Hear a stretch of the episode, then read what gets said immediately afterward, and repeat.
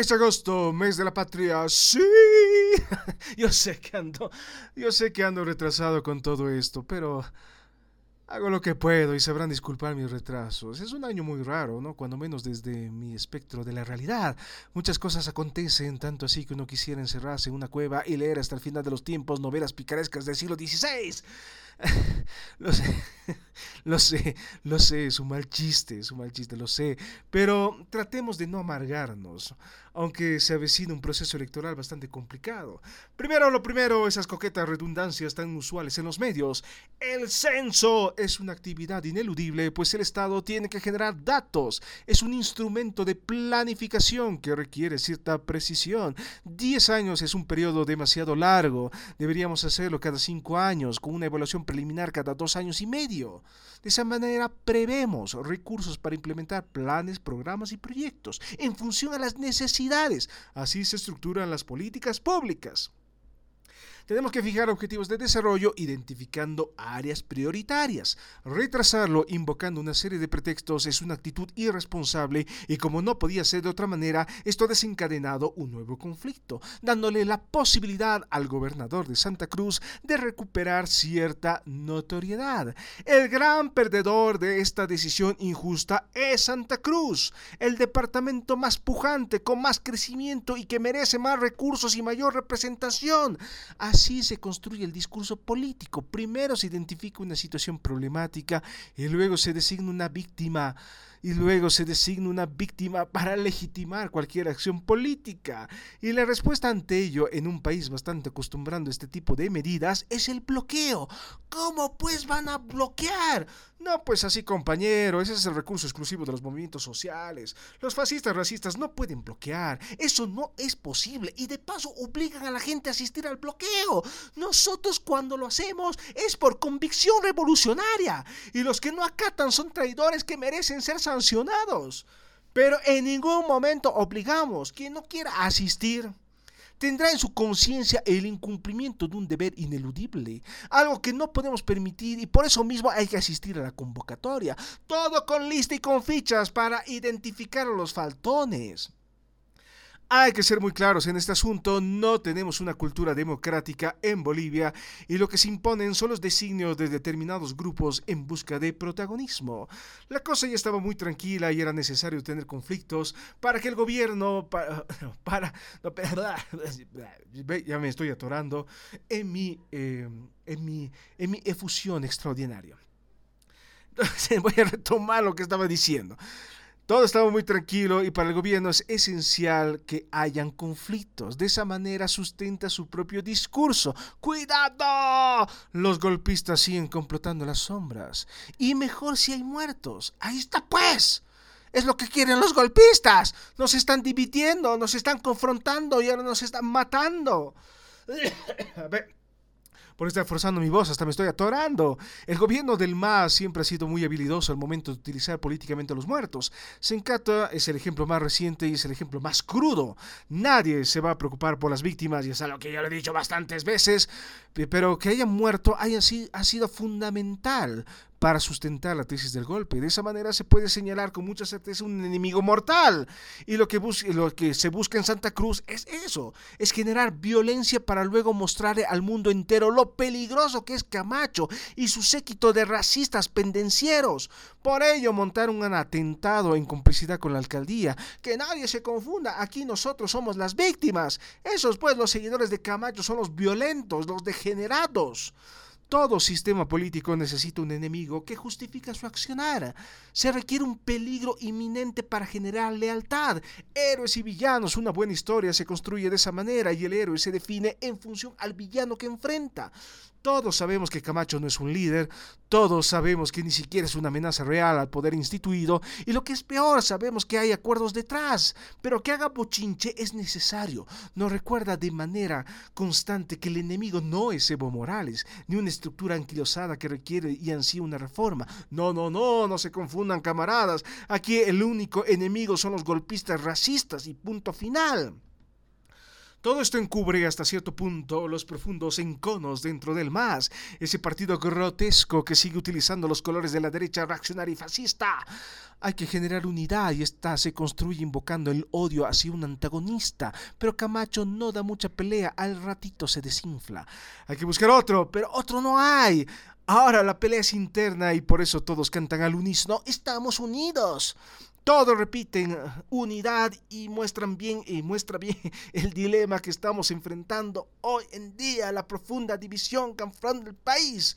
Clivajes, indígena, no indígena, masistas, antimasistas, cambas, collas, amigo, enemigo, es la eterna dialéctica política, de por sí bastante compleja, a la que se suma el problema de los cocaleros versus otros cocaleros, choquehuanquistas versus evistas, tío Johnny versus Camacho y Arseni truena ni suena.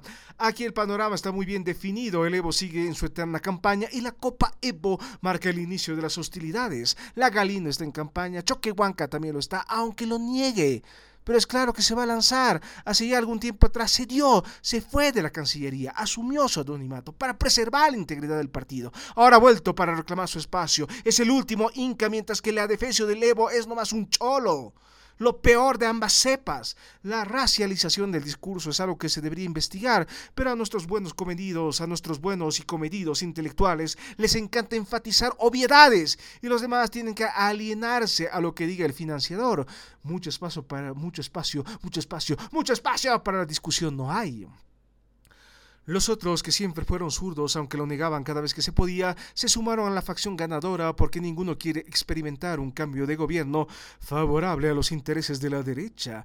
Otro clivaje clásico, izquierda-derecha, pobres y ricos, los de aquí, los de allá, los que son y los que quieren ser. Ni quiero imaginarme cómo serán las elecciones. Habrán enfrentamientos, lo sabemos. El MAS tiene detrás toda la maquinaria del narcotráfico. Imposible luchar contra semejante rival. De momento la campaña se enfoca en lo esencial, destruir a cualquier opositor creíble, desbaratar cualquier foco de resistencia, criminalizar cualquier tipo de protesta. Aquí los únicos que van a tener derecho de emitir una propuesta es el oficialismo y posibles ramas afines. No veo ¿Cómo podremos salir airosos de todo esto? El gobierno tiene las cosas claras. Hay que seguir sembrando conflictos. Las negociaciones internas están haciendo mucha presión para que Arce no opaque el liderazgo indiscutible de Morales, pero la fractura ya es muy visible. Hagan lo que hagan y digan lo que, diga, lo que digan. lo siento, me confundo a veces cuando hablo. Hagan lo que hagan y digan lo que digan. No lo pueden ocultar. La pugna final será, como siempre, los cargos, los inevitables reclamos. ¡Carajo! He llevado banderas. ¿Dónde está mi pega?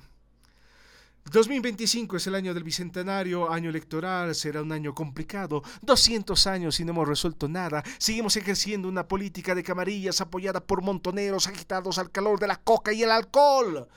La violencia política es una constante a lo largo de nuestra turbulenta historia, con un breve semblante de institucionalidad en los años 90 y ahora hemos vuelto a las raíces mismas del poder político, la anomia en su más cruda esencia, el arbitrio de un partido que impone sus designios y compromete la integridad del país. Atrás quedaron los lindos discursos y las buenas intenciones, los ideales desgastados que enarbolan, que enarbolamos, además, cada vez ante las mismas decepciones la necesidad de un cambio, la rueda del Pachacuti, el final de la historia, la historia de un pueblo sufrido, humillado, derrotado, saqueado, destruido.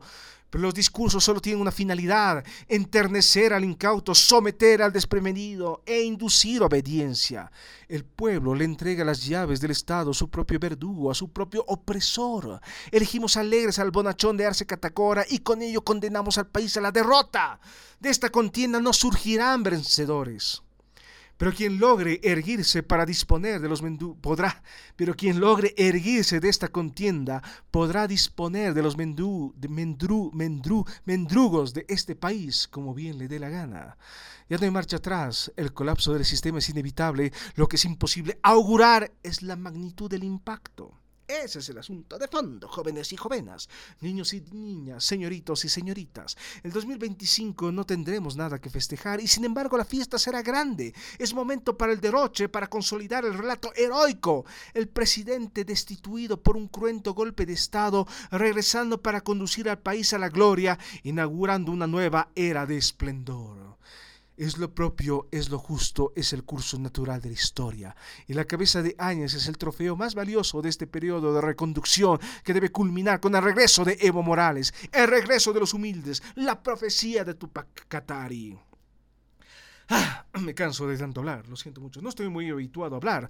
Yo que soy una persona excesivamente callada en mi vida habitual. Mi gargantita se cansa. En fin, esa tosudez es un graso, graso error. Evo Morales genera discordia y la única posibilidad de sustentar una reconciliación nacional es dejar atrás ese legado nefasto. No podemos seguir estancados, no podemos seguir, no, podemos seguir estancados en un conflicto artificial que nace del capricho de una oligarquía que le dio la espalda hasta su propio partido. No hay certidumbre ni estabilidad y no la habrá mientras Morales siga añorando la silla presidencial. Y no está por demás decirlo otra vez, la personalización del poder es una disfunción del sistema político. Un individuo por sí mismo no es garante de nada. Un presidente solo es una figura simbólica, un adorno que mostramos en ciertos acontecimientos sociales. La política se consolida en lo local. No es discurso ni promesa, son acciones reales en beneficio de la gente. No es solo inaugurar una obra insulsa, sacarse fotos y recibir guirnaldas. El trabajo del político es recabar y generar datos para poder medir el impacto de las acciones emprendidas. Cuando hemos ¿Cuánto hemos cambiado en estos 200 años? Desde luego, en un análisis superficial, podemos proclamar con cierto orgullo que hoy vivimos mejor, con mejores condiciones de vida, menor pobreza y mayor acceso a servicios básicos. Y sin embargo, no hemos superado la violencia, el autoritarismo, el irrespeto por la norma establecida, la patrimonialización de los bienes públicos, la corrupción que mella la credibilidad de cualquier gobierno. Hace 200 años éramos un país desorganizado, proclive a la corrupción y el caudillismo, y seguimos básicamente en lo mismo. Preferimos discursos y promesas, es la cultura del pajpacu, del mañudo, del boquisuelto, como lo quieran llamar. Es el hablador, ese charlatán que declama sin cesar, encandilando un público que añora soluciones fáciles, que solo quiere escuchar generalidades oscas, que prefiere refugiarse en una amenaza supuesta o real, que explica por sí sola todos los males de una nación. Es un clivaje muy usual también. Ellos, nosotros, buenos y malos, y todos los discursos presidenciales siguen la misma fórmula. Nada parece cambiar. Estamos estancados en el revanchismo, en los relatos que nos confieren un origen mítico. Miramos el ayer con nostalgia, mientras que el presente se escurre entre nuestros dedos y el futuro se avisora avieso. No hay esperanza donde pervive la necedad. Pero no es tiempo para pensar en esas cosas. Hay que bailar, ver el fútbol, hacernos la burla del tal Matamba, odiar o admirar a la tal Sacaca seguir las noticias de moda, el escándalo del día. Le pidió semen a sus estudiantes. La dramática historia del suyo. Ay, pobrecito, lo han enterrado vivo. Ay, yo pensé que eso era un mito urbano, pero parece que no. Mientras que en ese reducto de realidad se agarran a dinamitazos en Villa en Carmen. Pero eso es un conflicto interno. Ahí nomás tienen que arreglar, nosotros no podemos intervenir, pues no vamos a soportar más agresiones ni intentos de desestabilización. Si estos señores nos quieren provocar, nos van a encontrar y vamos a responder a cualquier agresión. Estamos avisando con tiempo, ya no nos podemos, ya no podemos, ya no, ya no podemos seguir tolerando tantos atropellos de esta derecha malnacida liderada por el fascista del Camacho. Él pues les ha enseñado a nuestros hermanos cocreros las malas mañas de la derecha. Nos han, nos, han visto, no, han visto pues el asunto este, cómo han equipado a estos cocaleros que están armando bochinche ahí en Villa del Carmen, los han equipado pues. ¿Cómo, ¿Cómo, han equipado a la Unión Juvenil Cruceñista o a la Unión Juvenil Cochala? Bien sabido es que estos señores usan tácticas terroristas e incluso han secuestrado a la población. Nosotros qué culpa tenemos. Ellos nomás tienen que resolver este problema. La población ya está cansada que hagan tanto show, esos que nunca han ganado nada, esos que son los eternos perdedores, los que no pueden aceptar que ahora gobiernan los humildes y tenemos mejores resultados que en cualquier otro gobierno. Esa es pues la bronca. Y por eso nuestro compañero Evo Morales tiene que gobernar más. Es el único que puede derrotar a la derecha. La derecha, vocablo, vocablo que se utiliza muy a la ligera y que no significa nada más allá de las convicciones ideológicas casi inexistentes hoy en día, seguimos enfrascados en un estereotipo. Lo siento, tengo que aclarar mi garganta porque aparentemente está fallando. Todos pensamos que hacer política es asistir a eventos sociales, hacerse amigos de todo el mundo, hacer y cobrar favores, engatusar a la hija de un empresario, conseguir mecenas, cuando en realidad es una tarea técnica, evaluar la viabilidad de un proyecto. No son promesas, la propuesta de un gobierno se basa en un plan y la ciudadanía evalúa su factibilidad. Eso desde el punto de vista del ideal. Pero en la política es un espectáculo grotesco. ¿Quién tiene, la mejor pinta? ¿Quién habla más bonito? ¿Quién parece más pobrecito? ¿Quién trae más gente? ¿Quién, eh, ¿Quién hace más bulla? ¿O quién hace mejores fiestas? Que la gente baile, que la gente cante, que la gente beba. Mejor si se olvidan de la propuesta. Así nomás, hermanito, ayúdame pues con esto. Hay harta plata en juego. Bien, te vamos a retribuir, pero tienes que traer gente. En algún ministerio te vamos a colocar o tal vez en una ONG, ya veremos, pero no tienes que colaborar. En las licitaciones vamos a retribuir. No podemos seguir tolerando un sistema que nos roba en nuestra cara y luego se hacen las víctimas porque todo es una conspiración. No hay caso de sospechar de la buena fe de un izquierdista y menos aún se lo puede procesar o impugnar. Un izquierdista está libre de toda culpa. Es un ser puro, amable y afable, lindo y hermoso, comedido aunque ligeramente vanidoso. En su momento los Evos, los Lula, los Chávez, los Kirchner y demás denunciaron por donde se pudo a la decadente clase política embarrada hasta el hocico en sórdidos escándalos de corrupción y al llegar al poder reproducen el mismo esquema, pero eso es un invento de la derecha, de la prensa indecorosa. Es francamente iberosímil tal nivel de cinismo. Y tal vez la izquierda recuperaría cierta credibilidad si denunciara la corrupción en todos los frentes. Hay muchos intereses en juego. Es una verdadera red mafiosa tan asquerosa como lo fue el neoliberalismo. Pero eso no importa, porque ahora los izquierdosos son mejores, roban con estilo. No podemos seguir sustentando este tipo de aberraciones. La política electoralista nos hace daño y sigue siendo avalada por una población incauta sin ninguna perspectiva crítica. Mientras se mantengan vivo el estereotipo del político mañudo, no vamos a llegar muy lejos. El cine, la literatura, los cómics, el teatro y cualquier manifestación artística lo sustentan.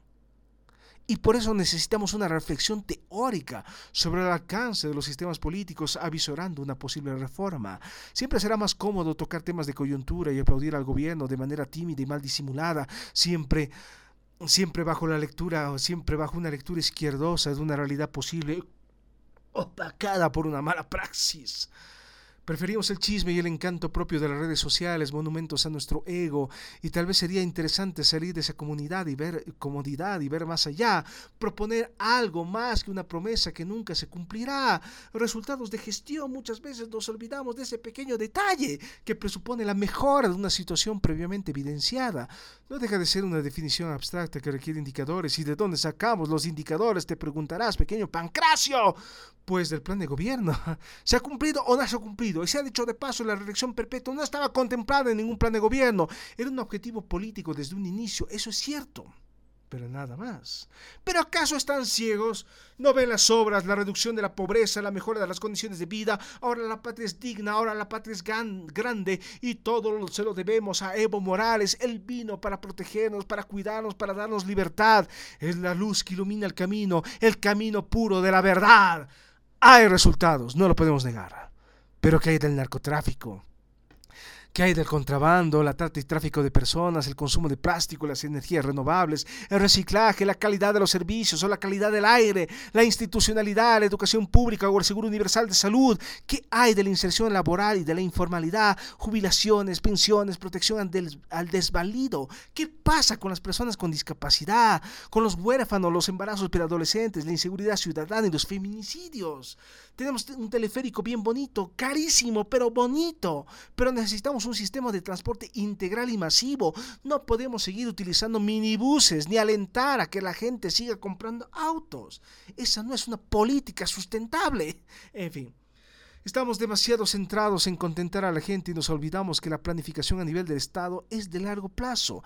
La Agenda 2025 plantea un montón de cosas delirantes y no deja de ser una agenda política con un fin eminentemente electoralista. La campaña, la campaña eterna que no podemos superar. Estamos enfrascados en eso, en promesas eternas porque seguimos en la campaña. Todo es campaña. Campaña, campaña, campaña. Campaña, campaña, campaña. Y nadie hace gestión. Soberanía tecnológica, dice la agenda. Estamos bastante lejos del asunto y el 2025 está a la vuelta de la esquina.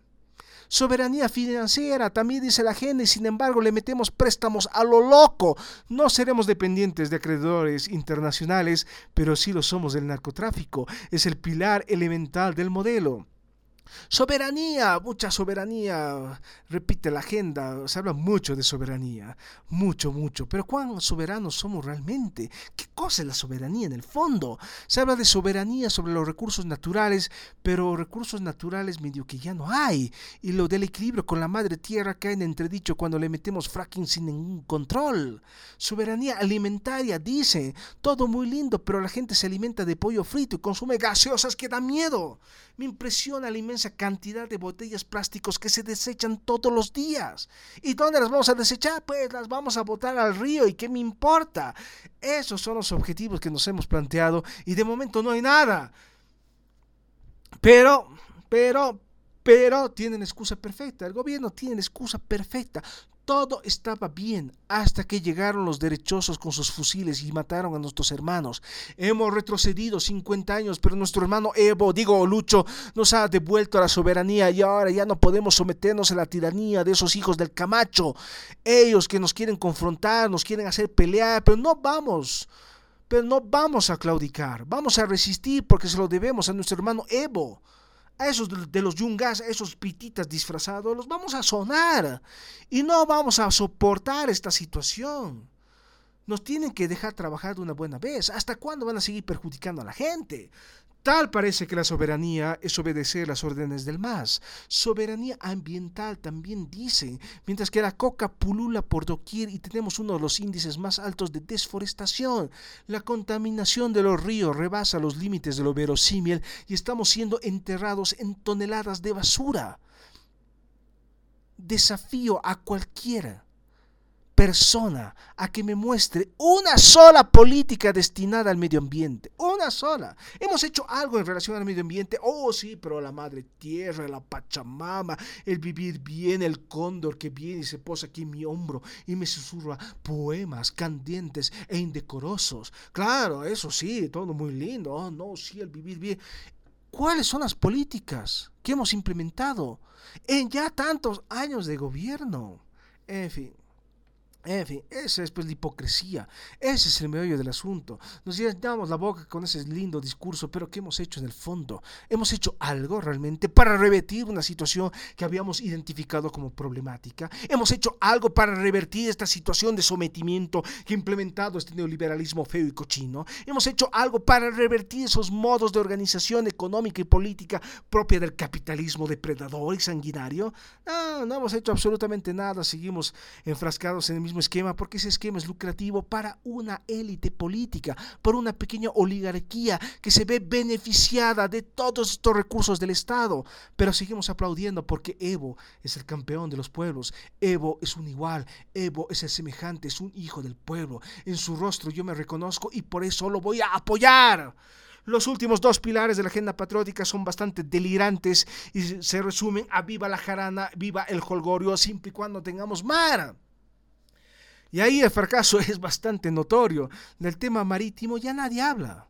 Y la oficina destinada cerró sus puertas hace rato. Y esto pasa cuando no tenemos claros los objetivos de desarrollo y presentamos una agenda como si fuera una tarea hecha a último momento por un estudiante descuidado. La política resuelve clivajes al generar un sentimiento de unidad en torno a objetivos comunes. El MAS es un partido que se jacta de ser mayoría, pero es una mayoría relativa, les guste o no, aunque queda claro que solo van a gobernar para esa mayoría. Y los demás que se jodan, por golpistas, por derechosos, por vendepatrias y demás apelativos que constantemente espetan todos los días. Aquí lo más importante es afianzar liderazgos, mostrar unidad, fuerza y poder. Para eso sacamos a todos los funcionarios, que vayan y engrosen la marcha. Para eso salen las autoridades, para tocar tambores y platillos, siempre señalando los posibles elementos subversivos. Es campaña, es la proclamación del candidato que requiere la patria. ¡Viva Bolivia, la Bolivia de sus verdaderos dueños! La Bolivia del MAS, la Bolivia de esa mayoría porosa. que tiene que negociarse cada cierto tiempo, la Bolivia que sigue esperando el cambio, la Bolivia convencida y quizás envanecida por una promesa que nunca llega. Algún día ciertamente vendrá El Salvador a resolver todos los problemas de la patria, mientras hay que designar culpables. Evo Morales de una u otra forma volverá. La ley no es un impedimento y tampoco es la voluntad popular. Aquí impera lo que diga el Supremo y no hay lugar para la insubordinación. Todos prosternados ante el líder, el infalible, el que nunca se equivoca el que habla con la verdad. La Biblia en palacio genera consternación, las oraciones indignan a los progres del mundo, pero nadie dice nada de las nauseabundas demostraciones del culto a la personalidad. Evo el Supremo, uno de los gobiernos más corruptos de nuestra historia. Evo el Poderoso, quien debería ser juzgado por estupro.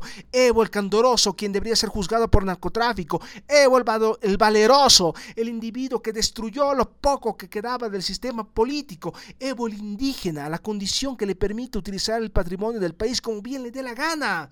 Evo, por siempre Evo, el traidor a la patria. Es el mes de Bolivia, es el mes que recordamos, es el mes en el que recordamos que nada ha cambiado en este bonito país y todo tiende hacia lo peor. Evo, siempre recordaremos ese nombre porque es la calamidad que hemos desatado sobre Bolivia. No quiero amargarlos, pero tenía que decirlo. Em, así no es la cosa. Yo sé que puedo parecer pesimista, aburrido, tonto, pelotudo, cretino o cualquiera de los apelativos que me quieran colocar.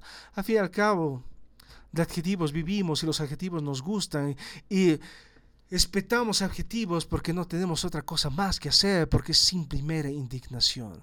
Así estamos, que viva Bolivia, que viva la patria, que viva Evo Morales, que viva Camacho, que viva los políticos, que vivan las oligarquías, que viva, que vivamos siempre todos muertos que esclavos, vivir, pero en fin mucho tiempo tal vez no viviremos, pero lo cierto es que todo tiende hacia lo peor. En fin, ya, ahora sí, ya me voy, sean felices como sus vegetales, pórtense bien, cuídense mucho, tengan paciencia, tengan fe y si no, pues ni modo, tendremos que huir nomás, tenemos que buscar un futuro mejor, nuevos horizontes y si no, pues ni modo, tendremos que afrontar todo lo que nos viene encima.